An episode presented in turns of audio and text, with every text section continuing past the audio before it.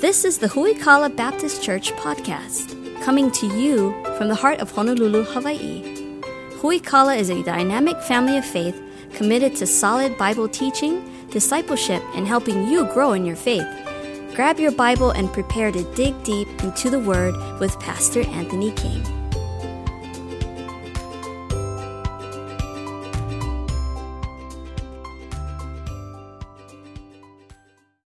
Grab your Bibles, turn to the book of Philippians if you would. We're continuing our series entitled Magnify Jesus. We're actually winding this thing down. Uh, we're down to the last uh, passages uh, in, uh, in Philippians. We've just been going verse by verse through the book of Philippians uh, over the last, um, man, year and a half, beginning of 2000, 2020. Uh, we started um, going through the book of Philippians. And so if you miss anything, you can always get caught up on our website or through the Huikala app. I would encourage you, uh, if, you're, if you're new to Huikala, download the Huikala app because if you do that, you can op- open up today's series, Magnify Jesus. It's there on the homepage of the app. Click on today's message, and then there's a button that says Fill in Notes. That'll open up a web browser. It'll show you every verse we're going to take a look at today, all of our main points, all of our sub points. You can take notes through there. You can email it to yourself when you're done. Uh, and so I would encourage you, if you haven't yet downloaded the Huikala app, do that. And so uh, that's a great way that you can stay caught up on what we have. That way, if you miss any messages, you can always listen to them on the Huikala app uh, as well. And so uh, I would highly encourage you to do that. But we find ourselves in Philippians 4 9. If you think of it this way, as, as Paul's writing a letter to the church at Philippi, uh, the church at Philippi was a church that Paul started from scratch uh, with, on his second missionary journey. It was his first uh, church plant in uh, Europe. Uh, this would have been southern Greece, the, the city of Philippi. He starts a church from scratch.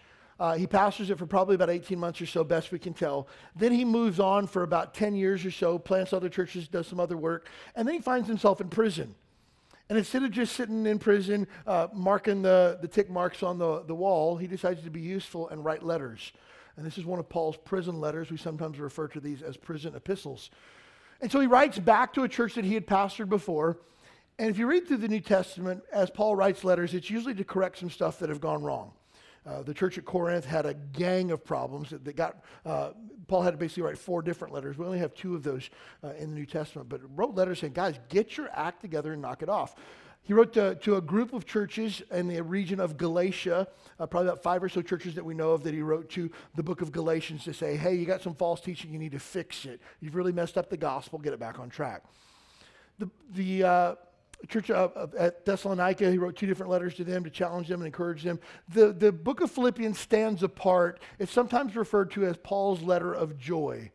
There's not any correction in here. He's not rebuking anybody. There's no false teaching. There's not really any problems at the church. There might be a couple of ladies that had some issues, uh, beginning of chapter 4, that he says, hey, guys, get on the same page and just get back to doing what you do best. But he's just encouraging them hey, keep up the good work, stay after it, continue in the gospel. You've done so well. And then, kind of as he's wrapping his letter up, he challenges them with a few final things. That's where we find ourselves here today. Now, if you were to trace down uh, chapter number four here, uh, as we've been reading through it, uh, ch- uh, verse number four, he says, Rejoice in the Lord always. And again, I say rejoice. Hey, in everything that you're going through, you should be able to praise God for. He gets to verse number five and he gives us some critical instruction. Now, we've already gone over these verses, so I'm just going to kind of give you a quick overview because we've already discussed these at length. Verse number five, he says, if there's any drama in your life, don't worry about it. But here's what you should do you should pray, you should praise God already in advance, and let God know what you need. And then here's what's going to happen. God's going to give you a peace that passes all understanding, that is going to protect your hearts and your minds and keep you focused on Jesus Christ. That's a promise. So, again, this is, this is leading up to where we're going today, okay? Because he says if you got stuff going on, just pray about it, give it to God, don't worry, and you'll get peace like you've never known before.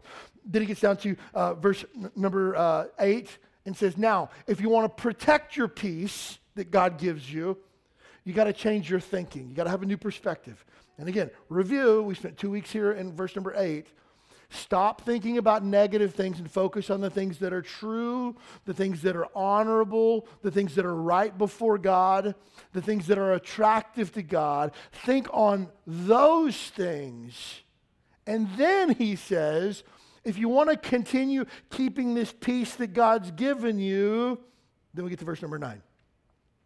Here's the problem oftentimes when we read the Bible or we hear the Bible preached we forget about the context.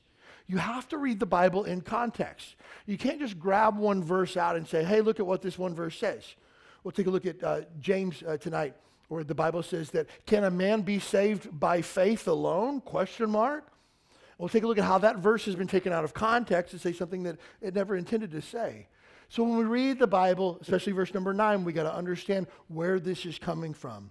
Paul tells them in verse number nine, those things which ye have both learned and received and heard and seen in me, do, and the God of peace shall be with you. I, I don't know about you, but I'm really good at starting stuff. Like I get a new project, I get something I'm fired up about, I buy all the supplies, I get things ready. Man, if I think about a construction project that I want to do, I'll go to Home Depot, I'll get me some drywall, I'll get me some uh, new, brand new box of screws, I'll get some two by fours. I'll be thinking in my mind how all this is going to work. And if any of you guys are like me, you go to Home Depot and you get your supplies and you realize, I think I need a new cordless drill because the one that I have just, just doesn't have the pump that it used to. And I should buy the extra battery pack and the fast charging kit that goes with it.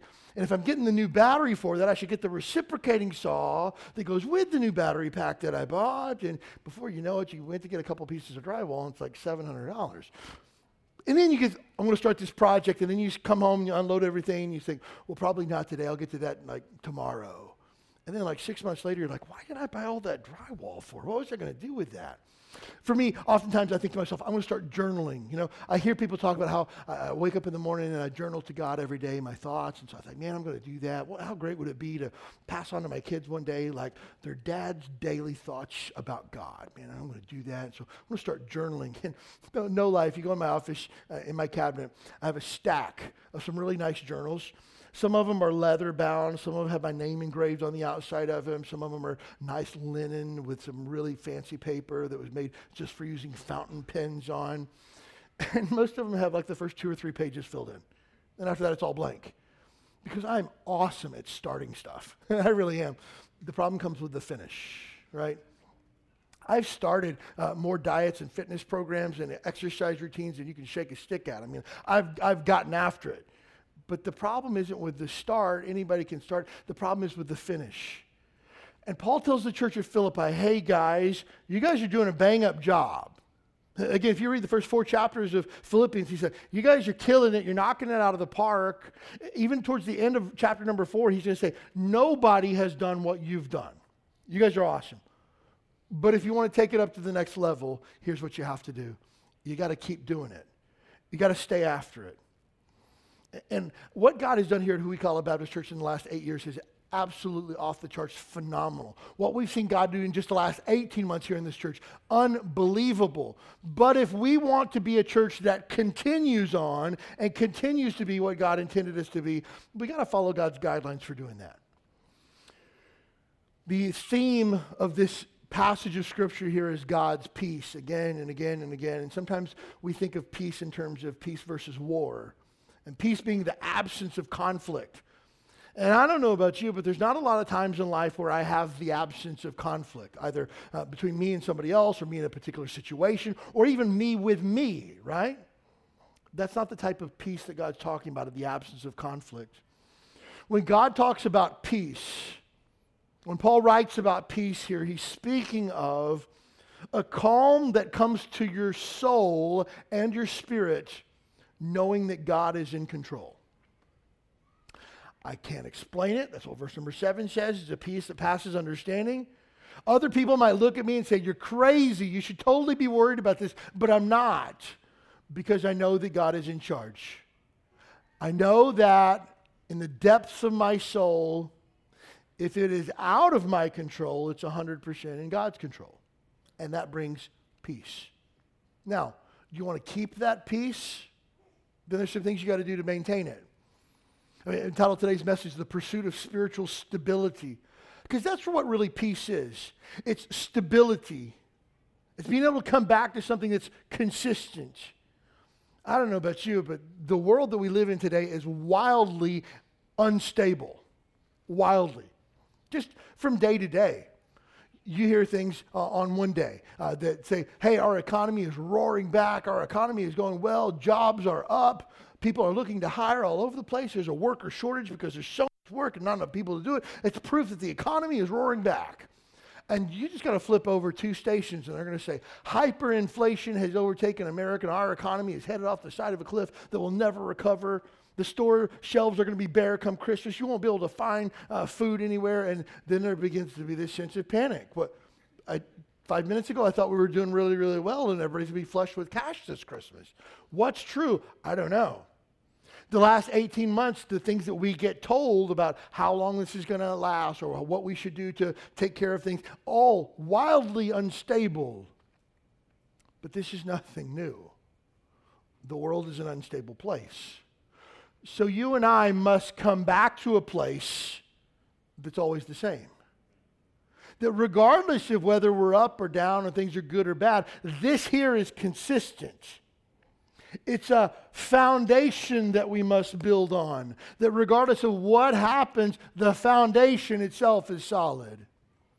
We've got to drop our anchor someplace that is sure and steadfast. Regardless of what's going on, this here is solid. What is that place? That place is the person of Jesus Christ. What's that foundation? Foundation, get this, is obedience to the Word of God. God's got a plan, just do what He says.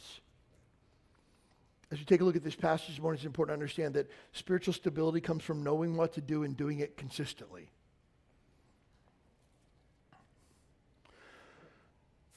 You want to find peace in life? You want to find God's blessings in life?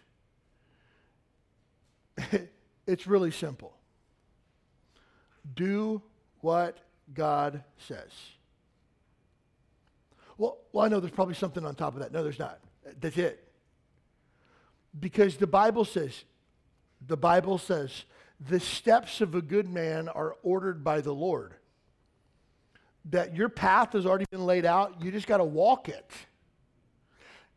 The problem comes with the, not the simplicity of the plan, but the execution of the plan. You say, well, that's too easy. It's a simple plan. It's difficult to obey the path. It's difficult to execute the plan, if you will. But that's where we find the peace that God offers. Again, if you take a look at verse number nine here, those things which you have both learned, received, and heard, and seen in me, do, and the God of peace shall be with you. So Paul is saying, hey, you've examined my life and the things that you've seen me do, do those. And the peace of God is going to be with you.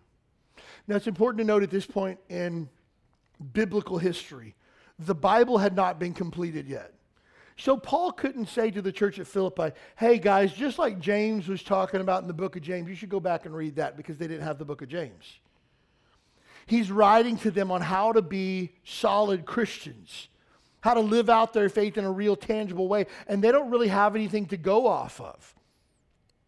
Mind you, these are first generation Christians who just have the Old Testament, so they don't really know what to do. And Paul says, hey, here's what you do. What you saw me do, what you heard about me, what you've experienced with me, what you've received from me, just do that, and everything else will work itself out. And so Paul's saying, hey, guys, you need help. And here's what I'm saying to you guys this morning guys, we need help biblical Christianity is impossible to do alone. You can't do this by yourself. You just can't. And again, through everything that the world's gone through in the last 20 months or so, it's been unique to see what different things uh, take place and different things transpire. And for us, last year, for 12 weeks, we had to go online only, the longest 12 weeks of my life. I had to preach to a camera for 12 weeks. It was terrible. I didn't get to see people from my family for 12 weeks. So you didn't get to see your family? No. My family, my church family, 12 weeks. I mean, Angela, I would get in the car some Sundays and just drive around and, and see people, knock on the door and say hi and drop stuff off for the kids and bring food to people because we wanted to see people. It was hard. You know why? Because Christianity wasn't supposed to be done alone. I remember when everything first started. And, and, you know, again, mind you, we didn't have a lot of information back then. The idea was that if you get this, you're probably going to die. And so everybody's taking ultra precautions and don't touch nobody, don't come near nobody. You need to be double masked and double gloved everywhere you go and wipe everything down and, and make sure that you're like spraying uh, sanitizer out in front of yourself before you walk through it and crazy stuff. And I remember it was probably, we were on probably like week four of that. No church services, no gathering of the church at all, seeing people on a computer screen through doing our Bible studies on Zoom. It was rotten. I remember one of our men, uh, Kirk Oberman. Uh, Oberman's moved to, to, Seattle to be close to family a few weeks ago. But uh, Kirk came by, and he came by and he had a, a gator up around his, uh, his, his face, and he had on a big, huge, like rubber kitchen glove. And he walked in the front door and he said, Pastor, I've missed you. And he reached out and shook my hand. And I remember the feeling that I had of shaking another man's hand for the first time in weeks. It was life giving. And let me just tell you this I'm an introvert by nature. Like, I don't, I don't need necessarily to spend time around people, but that just identified to me how badly I need to be around other people. And then when we did get to gather back together with people, where people would stop by the church and everything, it's like stand back six feet, everybody's got their mask on, and they wave through a piece of glass and stuff like that. I remember it just being awkward. And I remember Ron Grundy stopped by to grab some, some gospel tracts to hand out to people in the neighborhood. And so I opened up the door and I kind of stepped back, you know, I want to try to be respectful of everybody's face. And Ron, Ron, like runs through the door and bear hugs me, and I was just like, ah! but to hug another brother in Christ, it had been six weeks, eight weeks. It was life giving. Why? Because we weren't created to do life alone. We weren't created to be Christians alone that God wants us to do this together with other people. And one of the gifts that Jesus has given to us is the church. It's a gift. Now, if you have never been a part of a healthy church before, if you've never experienced real church family before, this probably doesn't make a lot of sense to you that it would be a gift.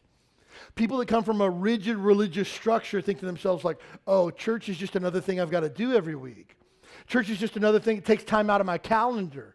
Church keeps me from maybe being able to play golf on Sunday mornings with all the other guys from the office. Man, church keeps me from being able to go to that birthday party that I wanted to go through this weekend because they scheduled it at 11 o'clock on Sunday. And like, church just gets in the way of stuff like that. You have completely and totally missed the point of what the church is supposed to be. The church is not a gathering place or a gathering time. The church is a group of people who God has called out of this world to himself to develop a family. That's the church. And let me just tell you this you can't stop the church if you wanted to. Because it's bigger than a meeting location, it's bigger than a meeting time. And so if you think that, that church is just somewhere you go or something that you do, you've missed the point. Church is a family. It's highly relational. And let me tell you this, that is a gift that Jesus Christ has given to us. I received an email several weeks ago uh, from, I'm on a 1001 email list, and so that's why if you email me, you might not get an immediate response back, and it's not personal. It's just I got tons of emails to go through.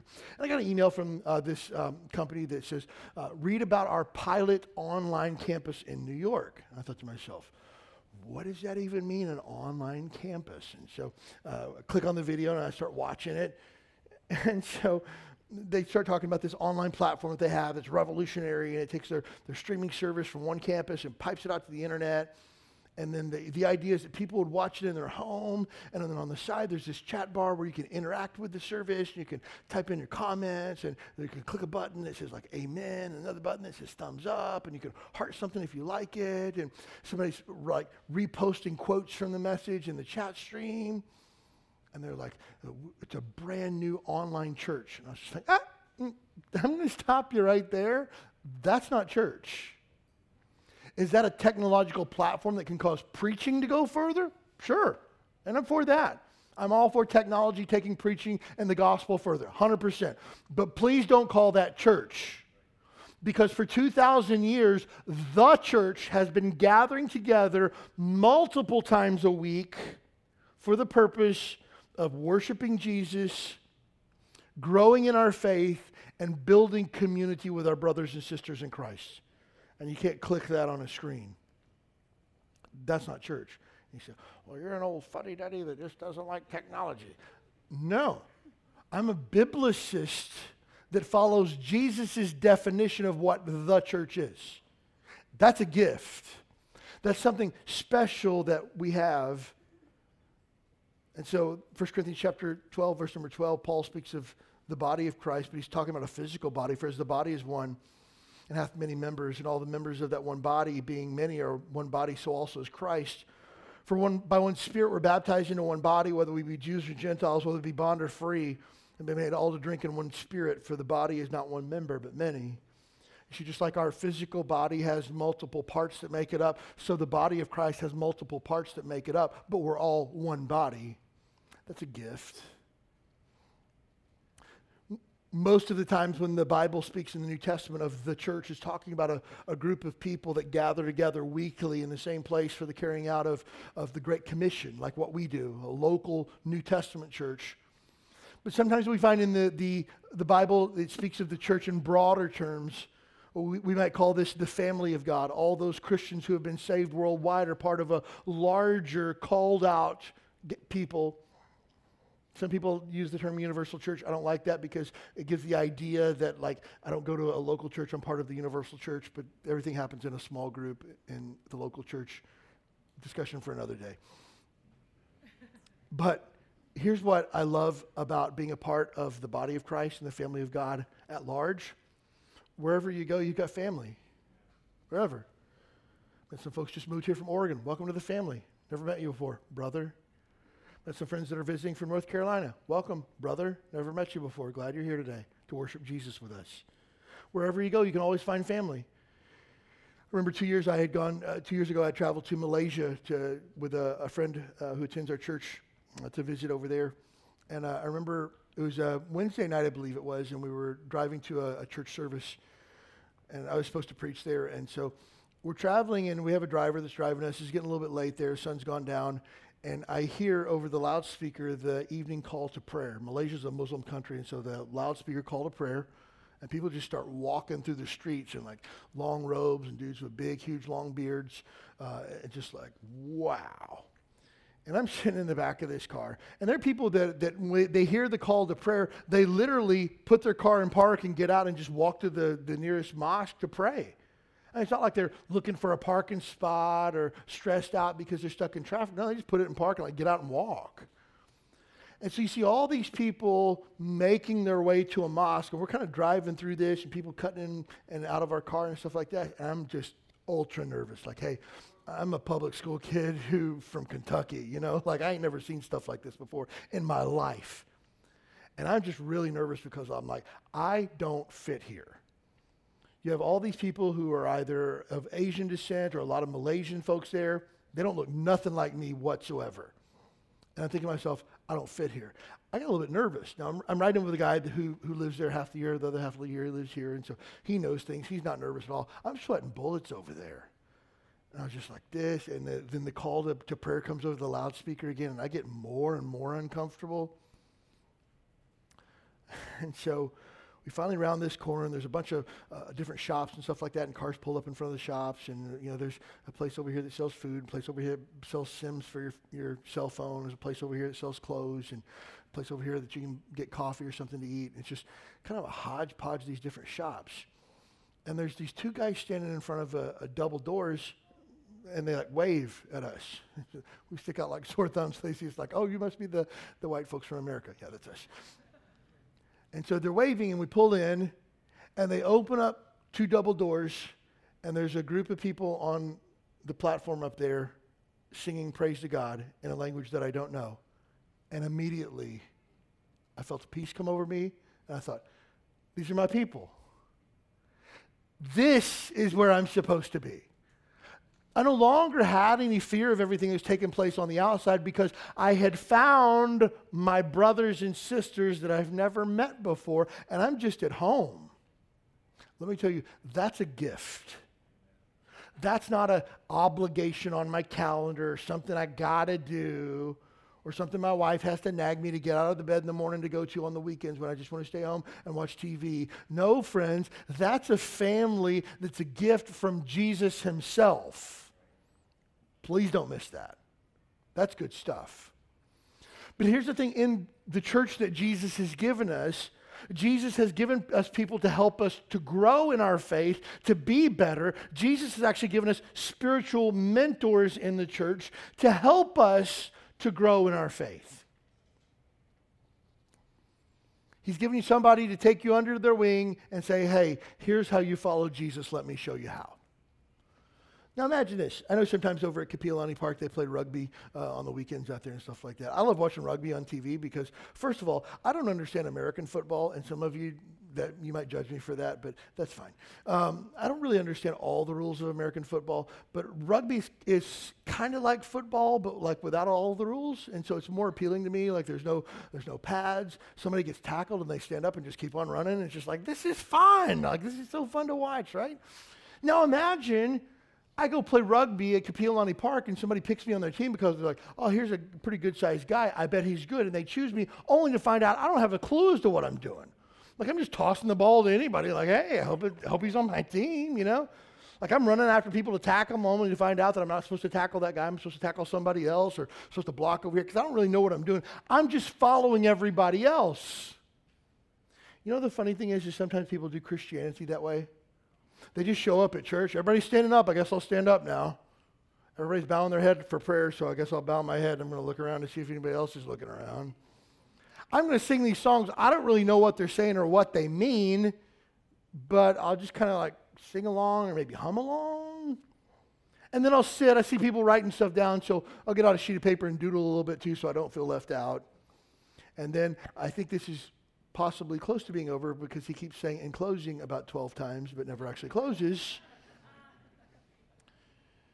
But it's over? Oh, great, it's over. I guess I'll do it again next Sunday. That was fun. Maybe I'm missing something somewhere. No, you're missing everything because nobody taught you. And the Apostle Paul, as he writes to the church at Ephesus in Ephesians chapter 4, says that this, and he gave some, speaking of Jesus, he gave some apostles, some prophets, some evangelists, some pastors, and some teachers. So he's given unique categories of people for a specific purpose. Here's the purpose, what he says in Ephesians 4.12. For the perfecting of the saints, that means for making Christians mature. That word perfect doesn't mean without flaw, it means to be built up or made uh, mature. For the perfecting of the saints, for the work of the ministry to actually get stuff done, and for the edifying or the building up of the body of Christ. And again, it's important to note that when God speaks in His Word of building things up, He's not talking numerically, He's talking about spiritually. So Jesus has given us unique people and unique roles in every church to help you to be a better Christian and to help make the church, get this, a better church. Man, what a gift. So not only has Jesus given us a gift of the church, he's given us people inside the church to help us to be better. That's why at Huikala we place a high importance, high importance on several things. First of all, expository Bible preaching. You need to know what the Bible says. You don't need to know my opinion on it or what I think or I had a dream the other night and God spoke to me about this and it's a word I want to share with you. All that's garbage. Tell me what God said expository Bible preaching. We place a high importance on that. Every time you hear come to Huikala, we're going to crack the Bible and I'm going to tell you what it says every time without fail. Second of all, we place a high importance on teaching the Bible relationally. How do we do that? We do that through our small groups, our connection groups, where we get together. We create community together with our brothers and sisters. We pray together. We praise God together. We study the Bible together. We talk about it together. That's really important. Thirdly, we place a high importance upon discipleship personally. Discipleship is not a 14 week course where you fill in a bunch of blanks in a book. Discipleship is another Christian taking another Christian, putting their arm around them and saying, Let me show you how to follow Jesus. That's a huge deal here. Huge. Why? Because I don't want you to be a Sunday morning pew sitter. We don't even have pews, we have chairs. I don't want you to just come and take up space on Sunday morning. I want your life to be changed by the Bible. That's God's intention too. And so we need people around us to help us to do that. I'm thankful that in this church there are men that I consider mentors that I grow from, that I learn from. And let me just tell you this if you will maintain a teachable spirit, you'll learn from everybody. I had somebody two weeks ago come up to me and say, Hey, you said this in your announcements. I think it'd be better if you said that. Thank you. Wow, that is so helpful to me. Now, again, I could have a crummy attitude and be like, you don't tell me what to do. I'm the pastor around here. Well, that's terrible. No, I want to grow. I want to be better. I want to maintain a, teachable spirit. And we should find people that can help us to grow in our faith, as opposed to thinking, like, oh, I got this. I don't really need that in my life. For me, uh, uh we, we started a brand new small group this past uh, Wednesday night. I got the opportunity to sit in a, a circle with about 10 people that I didn't really know all that well. And I enjoyed praying with them, hearing their stories, hearing their thoughts on what God's speaking to them through the Bible. Man, that was helpful and encouraging to me. And we need that in our lives. You can learn from everybody. You can learn from, from anybody that's willing to share truth. Now, because of the church being so unique and so important to Jesus, now important to us, we should regularly gather together for the purpose of worship and spiritual growth. Let me just tell you this is a fact. The more that you are in church, the more you will grow in your faith. Fact. L- let me help you. If you come on su- most Sunday mornings, in a given year, 12 month period, you might make it to, let's just say, 45 services. You miss a, a service every other month or so. 45 services uh, uh, a year, you'll grow. If you hear the Bible preached and taught 45 times in a year and you apply what you hear, you'll grow. But imagine if you came every Sunday morning and you added in our Sunday evening service, which is a totally different message. Now you're coming to church twice every single week. That's 104 times every year that you'll hear the Bible opened, taught, and it will challenge you. Now imagine you show up on a small group on a Tuesday night, a Wednesday night, or a Friday night, and you hear the Bible taught to you relationally in a small group community. Now you're hearing an additional 52 times the Bible taught and challenged. That's 156 times every year that you'll hear the Bible. Let me just tell you this if you only got 50% of what you heard, you're going to be helped by it. Guaranteed. But it's interesting, sometimes people show up every other Sunday or once a month and they say, I'm just not really getting anything out of it. You always get out of it what you put into it. And so here's what the writer of Hebrews tells us. Most people, Bible theologians, and I would agree with this, the author, probably Paul. But here's what he says in, in Hebrews uh, chapter 10, verse number 23. Let us hold fast the profession of our faith without wavering, for he is faithful that promised. And let us consider one another to provoke unto love and to good works. Now, I'll pause here for just a second because here's what he says Let us consider one another to love and provoke to, to good works. You know the funny thing sometimes about church? Not funny, I would say interesting because it's not funny. It's actually really sad. Many times people choose a church based on what it does for them. Do they have a good program for my kids? I'm looking for a place that has a class for fourth grade girls only, fourth grade girls class. That's what I want and the teacher of that class should have a Bible college or master's degree. Oh, really? Okay, that's helpful. I want them, I want to go to a church where they have a big playground so my kids can run around and play after church. Okay, that, that's not our church, never will be. I want a church that has really easy parking. Definitely not this church, guaranteed, for sure. Big parking lot, that's what I need in a church. I've had people before who said, "Hey, Pastor, you know, I really enjoyed the, the church and uh, I enjoyed your preaching, and people here super friendly, but I, I, I, really need to worship with a big choir behind." Uh, yeah, that's that's not us, and it never will be. If that's what you need, then it's not going to work. But if you're looking for a place where you can learn the Bible and where you can be a part of a family that loves and provokes each other to do the right thing, I think you found the place. If you're looking for a place where you're able to come as you are and allow the Spirit of God to change you, you found the right place. So now it's a matter of not what I want, it's a matter of what Jesus wants, it's a matter of what other people need as well. You, want to you wanna flip your Christian life on its head? Stop looking at Christianity for what it can do for you and how you can and use your Christianity instead on how you can impact other people. Don't show up to church five minutes before the preaching starts and wonder why you get nothing out of it. Show up 20 minutes before the service starts and find out who you can be a blessing to. Hey, folks, I saw you just walked in. You, know, you got a kid. You know where you're going? Let me take you to our children's ministry. Let me introduce your kids to their, their teacher for today. Really glad you're here today. And can you imagine what change that would do in your life if you were looking for people that you could serve? Man, that's almost like somebody who would come that didn't want to be served but rather wanted to serve other people, right? It'll almost be like somebody who came who was really important, but he took upon himself the form of a servant. Oh, yeah, that's like Jesus, yeah.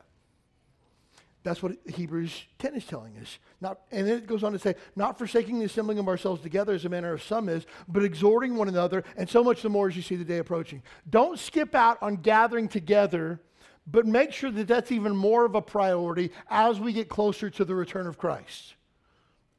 Since this was written, we are now 2,000 years closer to the return of Christ. So that means this should be a high priority, us getting together and looking out for each other. It's a gift. Now, God's given us spiritual mentors through his church. Again, God has placed people in this church to help you to grow, to help me to grow.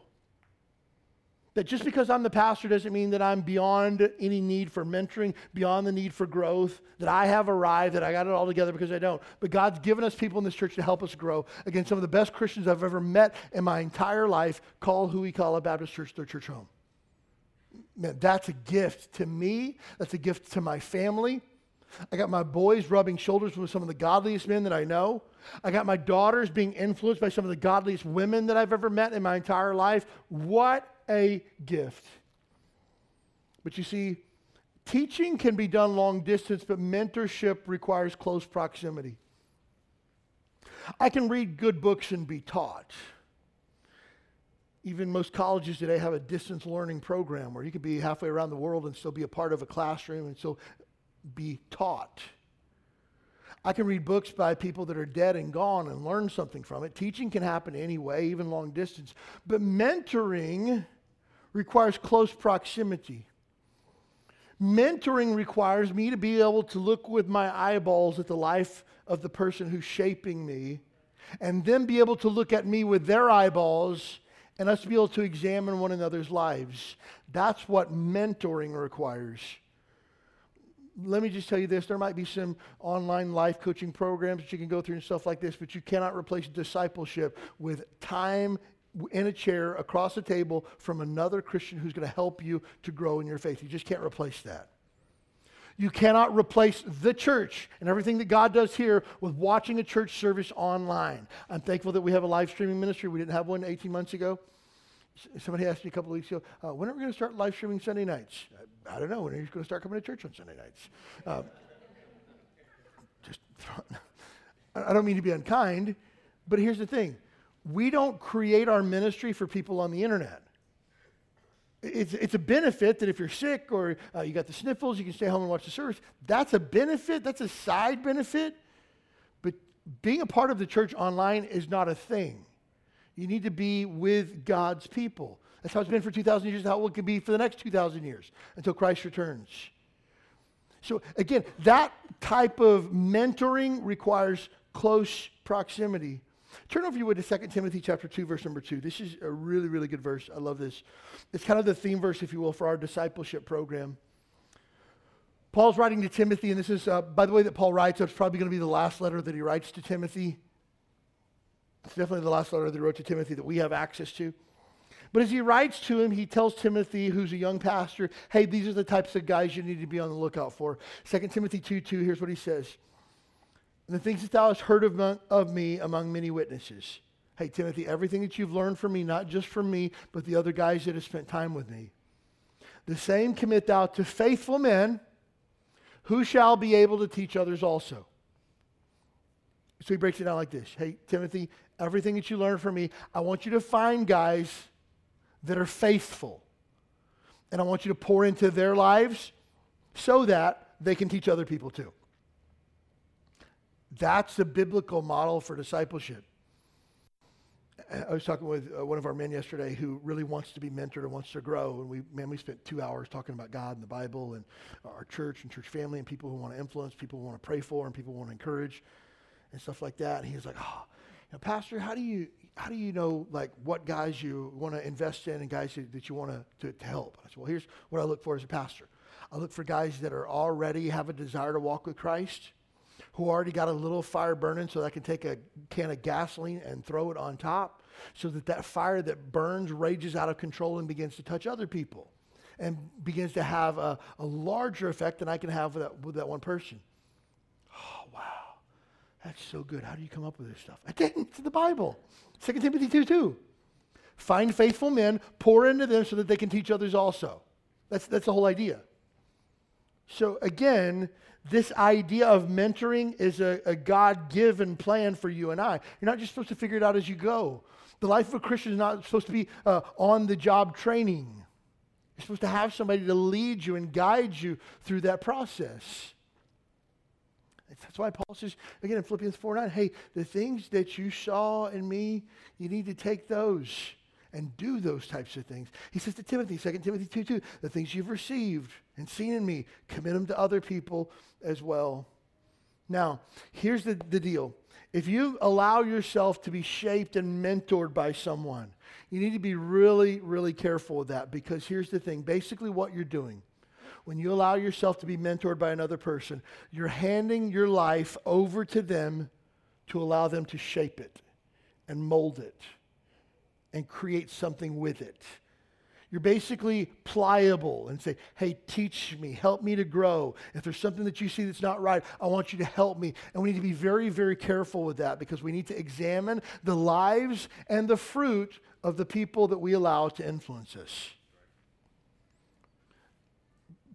Please understand, I say this with as much kindness as I can. But if you choose a church to worship in because you love the music there, only, that's the only reason, you are a fool. That's the music is like the least important thing.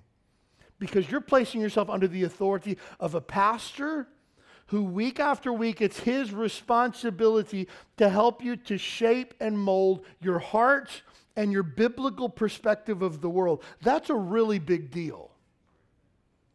And let me just tell you this that's why the office of the pastor is such a big deal to God that he would give strict qualifications on who can and cannot be a pastor. Titus chapter 1, 1 Timothy chapter 3. If you're taking notes, you should jot those down and read them because it's a big deal to God. Because influence shouldn't be taken lightly at all. And so we need to make sure that if we allow ourselves to be shaped and molded by somebody that it's somebody that we know and we trust, since the beginning of Huikala Baptist Church. I oversee our website and, and everything that goes along with that. If you have problems with it, see me about it. I'll be happy to help it. But I oversee our website, and then we also take a look at our analytics to find out like what are the pages that people look at the most. Most trafficked page on our website, homepage. Huikala.church, huikala.org, however you type it in, that's where you go, homepage first.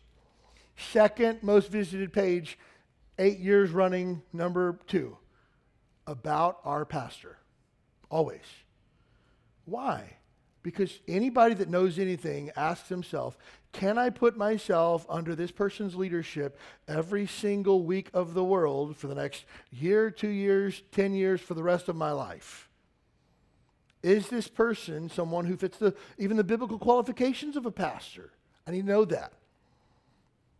Usually the third most traffic page is like our past services and media and stuff like that. But it's always been interesting to me that people want to know, hey, who's the pastor here? When people uh, send me like, hey, uh, we're moving to, you know, wherever, Muskogee, Oklahoma, and we're looking at a church. Hey, what do you think about this church? Very first thing I do is I take a look at the homepage. You know, the second page I visit about the pastor. Because you're going to learn so much on there. So much. Why? Because this is the person that shapes hearts and minds every single week of the world. And if you go to the homepage or you go to the About Our Pastor page, and it says this, pa- this church is co pastored by Tom and Sally Jones, Sally is the co pastor. Eh, time out. You already lost me. Why? 1 Timothy chapter 3, qualifications of a pastor. Sally's not authorized to pastor according to the Bible. Well, that's not very nice. I'm not trying to be nice, I'm trying to be biblical. the Bible says. So again, I can learn, uh, hey, Pastor Tom champions the cause of, you know, racial justice in America. Pastor Tom needs to go back to championing the gospel. And so you read stuff like that and you automatically know, hey, this is where this is going, this is where it's not going. And so, and then usually I'll, I'll take a look at their, their doctrinal statements, things like that. But you learn so much about the person who leads That's how kind of God designed it. And let me just tell you this I do not take it lightly that I have the privilege, opportunity, and obligation to lead you and your family well. I don't take that lightly. This is not just a, a job that I fell into. I'll stand before God one day and answer for the health and well being of every single sheep that was under this particular flock. That, that's a big deal to me, really is. And so that's why when you miss a church service and I say, hey, missed you on Sunday, is everything okay? Hey, just want to let you know I was thinking about you and praying for you. This is not me trying to get involved in your life. This is me caring for your soul. It's a big deal to me and it's a big deal to God. And hopefully it's a big deal to you. And you won't just pick a random church that you find on the internet because they had a cool, you know, Instagram or something. Like there has to be substance there because you're allowing people to shape you so, spiritual mentors need to be evaluated before we open ourselves up to their influence. And Paul gives four ways in this passage that you can evaluate whether or not this is someone where, that you should follow their leadership or not. First of all, we have to examine their teaching and discipleship. Paul says, the things that you have both learned, that word learned means to receive direct instruction from. So for them to learn, that means that Paul had to teach. So is, is Paul's teaching up to snuff? Does Paul fall in line with the scriptures the way that they should? I love Acts 17, verse number 11, speaking of the Berean church. These were more noble than those in Thessalonica, and that they received the word with all readiness of mind. But then here's what they did they searched the scriptures daily to see whether those things were so. Hey, that was a good word. Could you show me from the Bible where I could find that? And the Bible says that they were more noble than the people in Thessalonica because they cared more about the scriptures. See, I want you as a Christian to be a discerning Christian. I want you to be able to pick out of a lineup a church that you would put yourself or your family under the leadership of. And not just because, oh, they've got a Christian school that's the cheapest one that I can find. I guess we'll go there. Again, I want you to be discerning. What is this person teaching? There's a, uh, one of our men uh, asked, told me this past Wednesday, he said, Hey, I just found out this past week that one of my coworkers is a Christian. I go, Oh, man, that's awesome. I said, I said, How'd the conversation go? He said, He came to me and he said, Hey, man, I heard you're a Christian. He goes, I am. He was like, Oh, yeah. Man, every single week I listen to insert false teacher's name, his services online all the time. He was just like, I was like, Oh. And he's like, in the opening conversation, I didn't want to be like, that guy's a false teacher. I was like, that's probably wise. Uh, and he was like, but how do I address that? How do I come back around to that? And I said, there's a kind way to do it. You got to make sure you do it that way. But here's what this, the guy from our church had done. He knew this teacher. He evaluated his teachings and found them to be biblically different. And so he said, eh, not going to follow that guy. Next, we need to understand, to examine their understanding of the scripture. Paul says, The things that you've learned from me, the things that you have received, that word received, as used by Paul throughout the rest of the New Testament, is always used in correlation with the Bible or the gospel. We see in uh, 1 Thessalonians uh, 2.13, For this cause we thank God without ceasing, because when you received the word of God, which you heard of us, you received it not as a word of men, but as it is in truth the word of God. Same word he also uses in 1 Corinthians 15, verse number 1. Moreover, brethren, I declare unto you the gospel which I preached unto you, which you have also received, wherein you stand. Next, we need to examine their testimony. Here, here's what he says the things that you have learned, the things you've received, and the things that you've heard. That word heard is speaking of Paul's reputation. Hey, just ask around, see what other people think. I, think one of the best ways that you can, can find out if this is uh, the right church for you, begin to ask around, hey, what have you seen?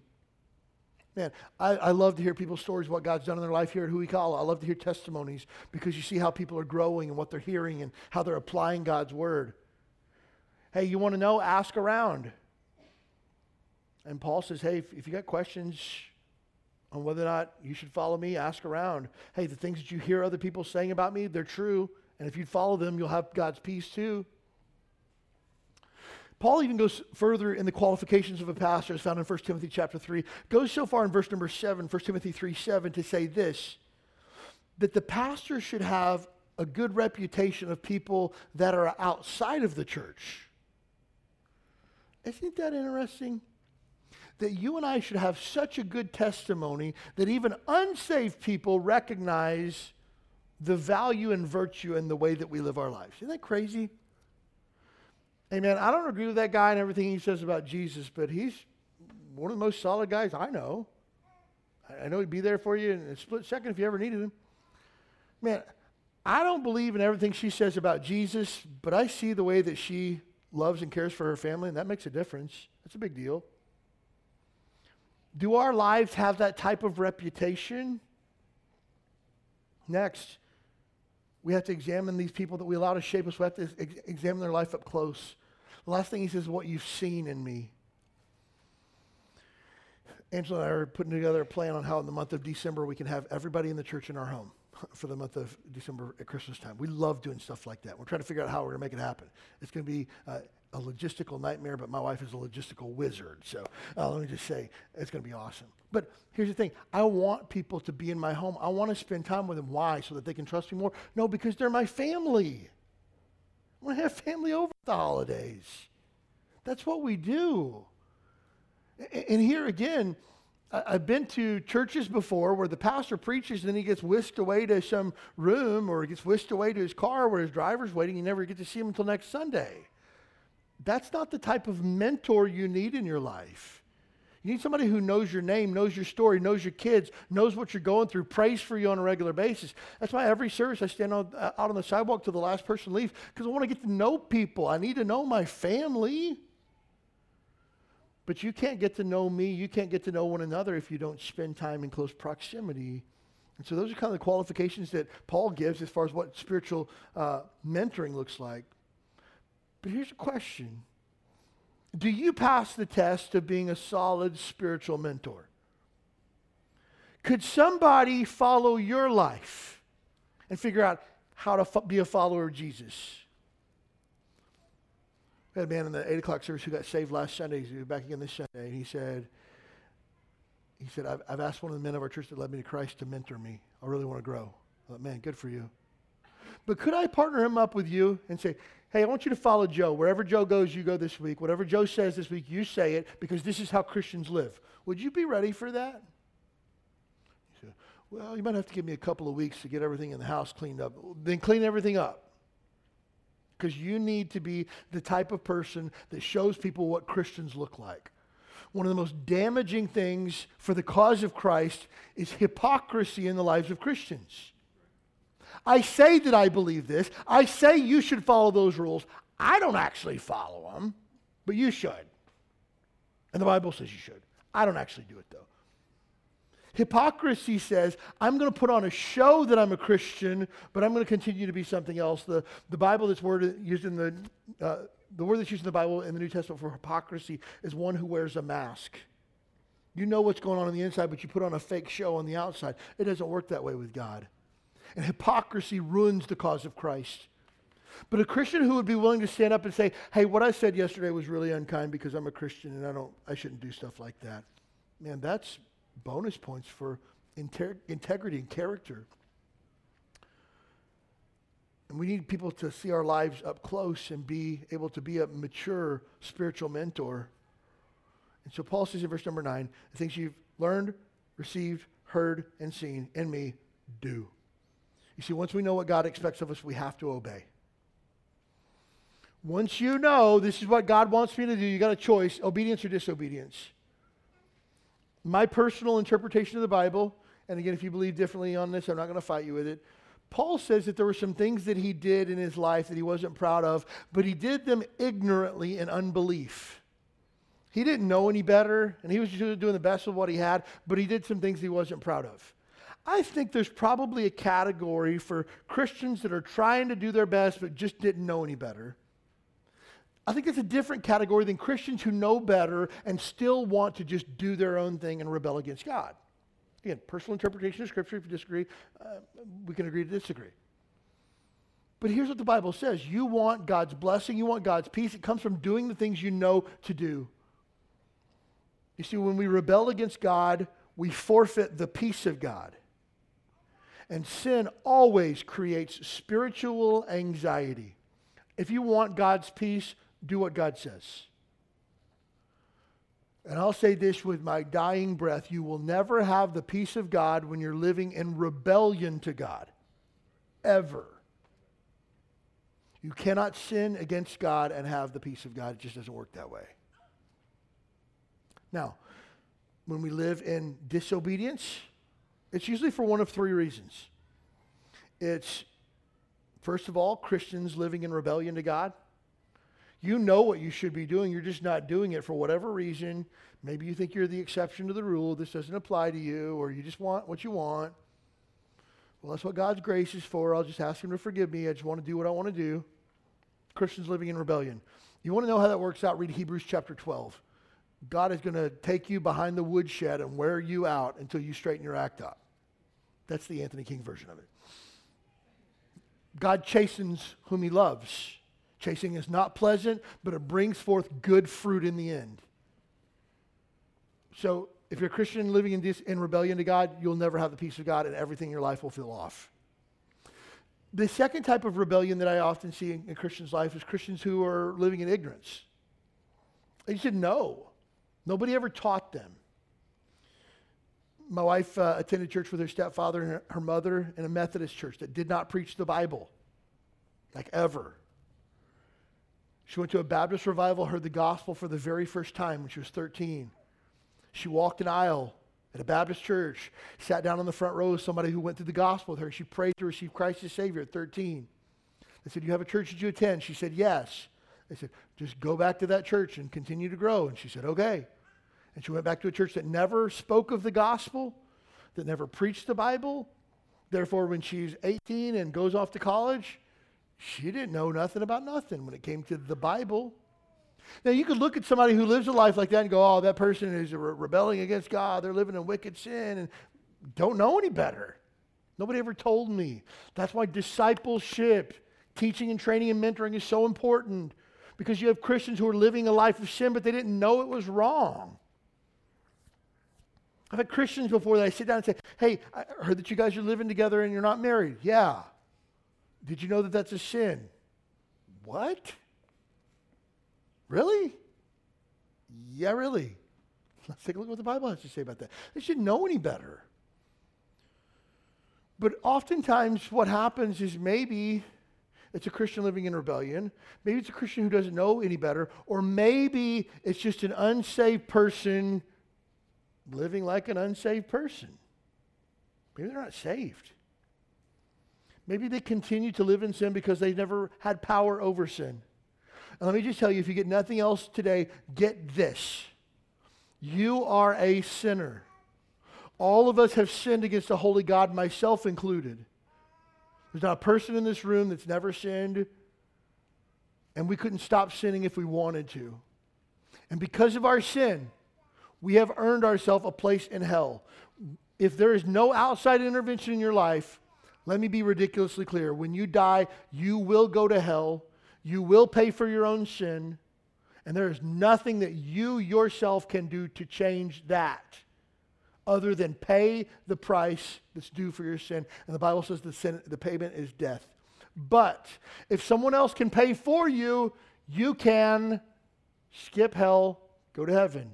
You can have your sins forgiven. But here's the problem I can't pay for your sins, I have my own sins to pay for. There's not a church in the world that can pay for your sins. You can't be baptized to wash away your sins. The only person that can pay for your sins is Jesus Christ.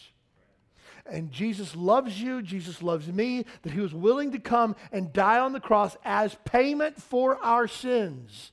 Jesus came to die for the sole purpose of paying for our sins. That's why next month we're going to have a blowout Christmas celebration. Not because of sugar cookies, and I love sugar cookies. Not because of candy canes, and I love candy canes. Not, not because of Santa Claus, but because it's the birth of Christ who came to die for our sins. That's huge. But here's the thing Jesus suffered, bled, and died in our place. We were supposed to die, but he died for us. But you've got to believe that, and you have to receive that. There has to be a point in time where you are saved or born again Jesus says in John chapter 3, verse number 3, no man shall enter the kingdom of God unless he is born again. You need to be saved. There has to be a time, a date, a place in your life where you have received Christ as Savior, where your sins have been forgiven. And that's not joining our church, becoming a Baptist, getting baptized, going to a class. That's about saying in your heart and with your mouth, I believe that Jesus is the Son of God. I believe that He died for my sins. I believe that He's the only way to heaven. And I'm asking Him to save me and forgive me of my sins. And boom, just like that, all the wrong you've ever done in your entire life is gone, and you become a child of God. You need that.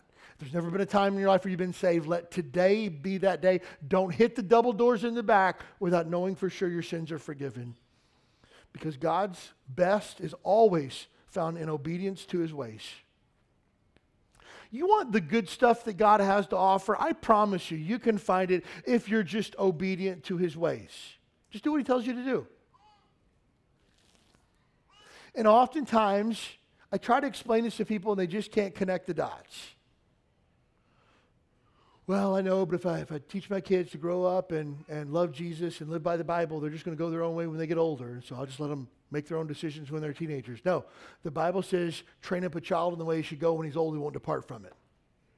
It's our job as parents to shape our kids to love Jesus at an early age. Well, I don't know if that works in today's society. The Bible always works. You want God's best, it's found in obedience girls that want to date some unsaved guy because that's just how things are these days. It's hard to find a Christian guy. You can't go against God's ways and expect the good stuff. It doesn't work that way. You're going to be sexually promiscuous outside of wedlock. It doesn't work that way. You want to chase after what the world has as far as success or status or money or pornography and think you're going to find fulfillment. It doesn't work that way. You're actually forfeiting the peace of God and joy to chase after those things, only to find out later that you'll be greatly disappointed. I'm saving you the heartache. Just do it God's way.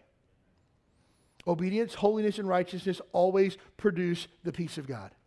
Always. And you show me somebody who does not have the peace of God, there's generally a problem somewhere. And again, if we trace back up, Philippians 4, maybe they're worrying too much, they have too much anxiety. Maybe they haven't prayed and given it to God. Maybe they haven't sought God's release from this anxiety that they're dealing with. But whatever's happened, they forfeited the peace of God. Maybe they haven't done the things that they know to do. Therefore, you forfeit the peace of God. Four final thoughts today, and we're done. Four enemies of spiritual stability. You want God's peace, you want to be spiritually stable. Here's four things that ruin it every single time. First of all, the wrong thoughts. Philippians 4 8 tells us that. Here's the things you should think on the things that are true, the things that are honorable, the things that are right in the sight of God, the things that are attractive to God. Those are the things that you focus on. Those are the things that you think on. But the wrong thoughts steal your peace, they steal your joy, and they lead you off track. Second thing that's an enemy of the spiritual stability is the wrong influences. You're hearing the wrong things talking in your ear. And some of you would do best to shut off Fox News or shut off CNN or shut off your podcasts that you listen to because you got some wrong influences that are taking your heart and your mind somewhere where they shouldn't go. And that's again, we need to be very careful with the media we allow in our lives television, TV shows, movies, things we listen to on the internet, things we watch on the internet, because those things speak to our heart. Wrong influences will steal your joy and steal your spiritual stability. Next, wrong relationships. These are relationships that don't lead you closer to Christ, they actually take you away. And let me just tell you this my heart and yours are malleable, they're moldable. And if I spend a lot of time with someone, they're either shaping my heart or I'm shaping theirs. It's not just we both remain the same. And at what point I realize that me spending time with another person trying to bring them to Christ is actually causing me to be more like the world, I need to be really, really careful and probably take a big step back. If this person is not helping me to be more like Jesus and love Jesus more, but actually causing me to want to sin or to have a soft view of sin, I need to be super careful of that because I can't afford it that like, oh, well, the guy that I hang out with, he's not a, really a Christian, and he drinks a lot, but I don't, and he cusses a lot, but I don't. So it's not really that big of a deal, really, because like in six months from now, you might not be saying the words that he's saying, but you're thinking them in your mind. You know, might not be drinking with them, but you think to yourself, well, alcohol is not really that big of a deal. I mean, some people can probably do it like this guy. It's not a problem for him. And then we begin to allow our heart to be shaped by somebody that never should have shaped us. Be careful of the relationships. And some of us have some relationships in our life that we'd just be better off just cutting off and moving on. You say, well, that's not very nice. I'm not trying to be nice, I'm trying to be biblical. And if those things influence your life away from Christ, you need to be super careful. Look, you and I both need to surround ourselves with people that will help us take our Christianity to the next level, take our Christ likeness to the next level, not take us further away from it. I want to be encouraged in my faith, not detracted from my faith. That's the kind of people I need in my life. That's the kind of people you need in your life. And the last thing that will steal your joy and steal your spiritual stability is duplicitous living oh, I'm going to be this way on Sunday, but I'm going to be a different way on Monday. Or even worse, I'm going to be this way on Sunday morning, I'm a different person by Sunday at noon. Angela was talking with a young lady several years ago that was struggling in her faith. And, and she had told my wife and I, you know, it's all smiles when they're at church, but the second we get in the car, she said, the smiles come off and it's a different person for the rest of the week that everything that you see at church is just fake, it's a put on. And that hurt my heart. It really did. And here's the problem it had hurt this young lady's faith. She was questioning her faith because what she saw in her parents wasn't the real deal. So we got to be super careful. Let me just tell you this the people that can sniff out a phony, duplicitous living quicker than anything is kids. they see really quickly. Hey, you just said that, but you're not actually doing that. I remember my dad as a kid. My dad loves Jesus, and he's one of my, my heroes. He was best man at my wedding. My dad's got a gang of problems like anybody else, but, but I love my dad to death. I remember as a kid while he's standing outside smoking cigarettes, him saying, Anthony, don't ever smoke. okay. And again, I remember being nine, ten years old. Now, mind you, this is a long, long time ago. My dad giving me a $5 bill and said, hey, go in and buy me a pack of cigarettes. And I'd run in the grocery store with a $5 bill, lay him up there and said, I need a pack of Salem's. Take them back out of the car. And then hand them my dad, and he said, Don't ever, ever buy cigarettes for yourself. Okay, got it. Don't buy cigarettes for yourself. But I can buy cigarettes for you, right? Right, okay. Yeah. That doesn't make any sense at all. And I remember as a kid just being conflicted. You can tell your kids, oh, yeah, you need to love Jesus, you need to follow the Bible, but we don't have to do that at home. Just, just you as a kid. Man, they're going to sniff that out super quick oh, the, the church is super important. It's important that we gather together with God's people and worship Jesus on a Sunday morning. Okay, are we going to church this Sunday? No, the football game's on. We'll go next Sunday. Oh, wait, I thought church was super important, but it's not anymore. He said, that's kind of harsh. I'm sharing with you my personal experience. Here's what happened. My wife and I decided that we're going to start going to church. And we would go to church casually whenever we felt like it. And our son Thatcher, who's 27 now, was five at the time, maybe. He came in our room on a Sunday morning and he said, Hey guys, we're going to church this Sunday on Sunday morning. And I said, No, bud, we're tired last night. We stayed up way too late watching TV, so we're going to hit it next week. And with childlike innocence, he says, Oh, so you don't have to go to church if you're tired, huh? well, and, and again, I praise God for a godly wife that can speak truth. My wife said to me, that day later, she said, Hey, look, I'm not telling you what to do, but look, we either need to do this or not because it's sending the wrong message. And I'm embarrassed that as a man, I needed my wife to tell me that, but I needed my wife to tell me that. And you know what I said? I think you're right. Let's just do it. And she said, Okay. We made a decision that Sunday afternoon that we'd skip church every time from here on out that they're having something at church, our family's going to be there. And let me just tell you this after two decades, that has brought forth so much good fruit in my life. But you know what was stealing good fruit? Duplicitous living.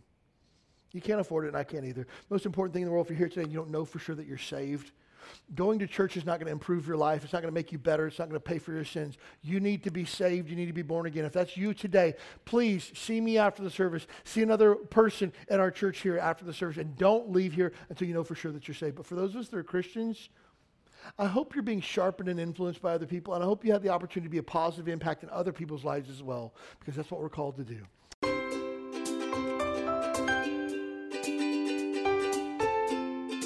Thanks for joining us for the Huikala Baptist Church podcast. We'd love to have you as our guest this Sunday morning at 10 a.m. You'll find exciting classes for your keiki, a welcoming church family, and a message from the Bible that's sure to encourage your heart. Join us this Sunday you belong here.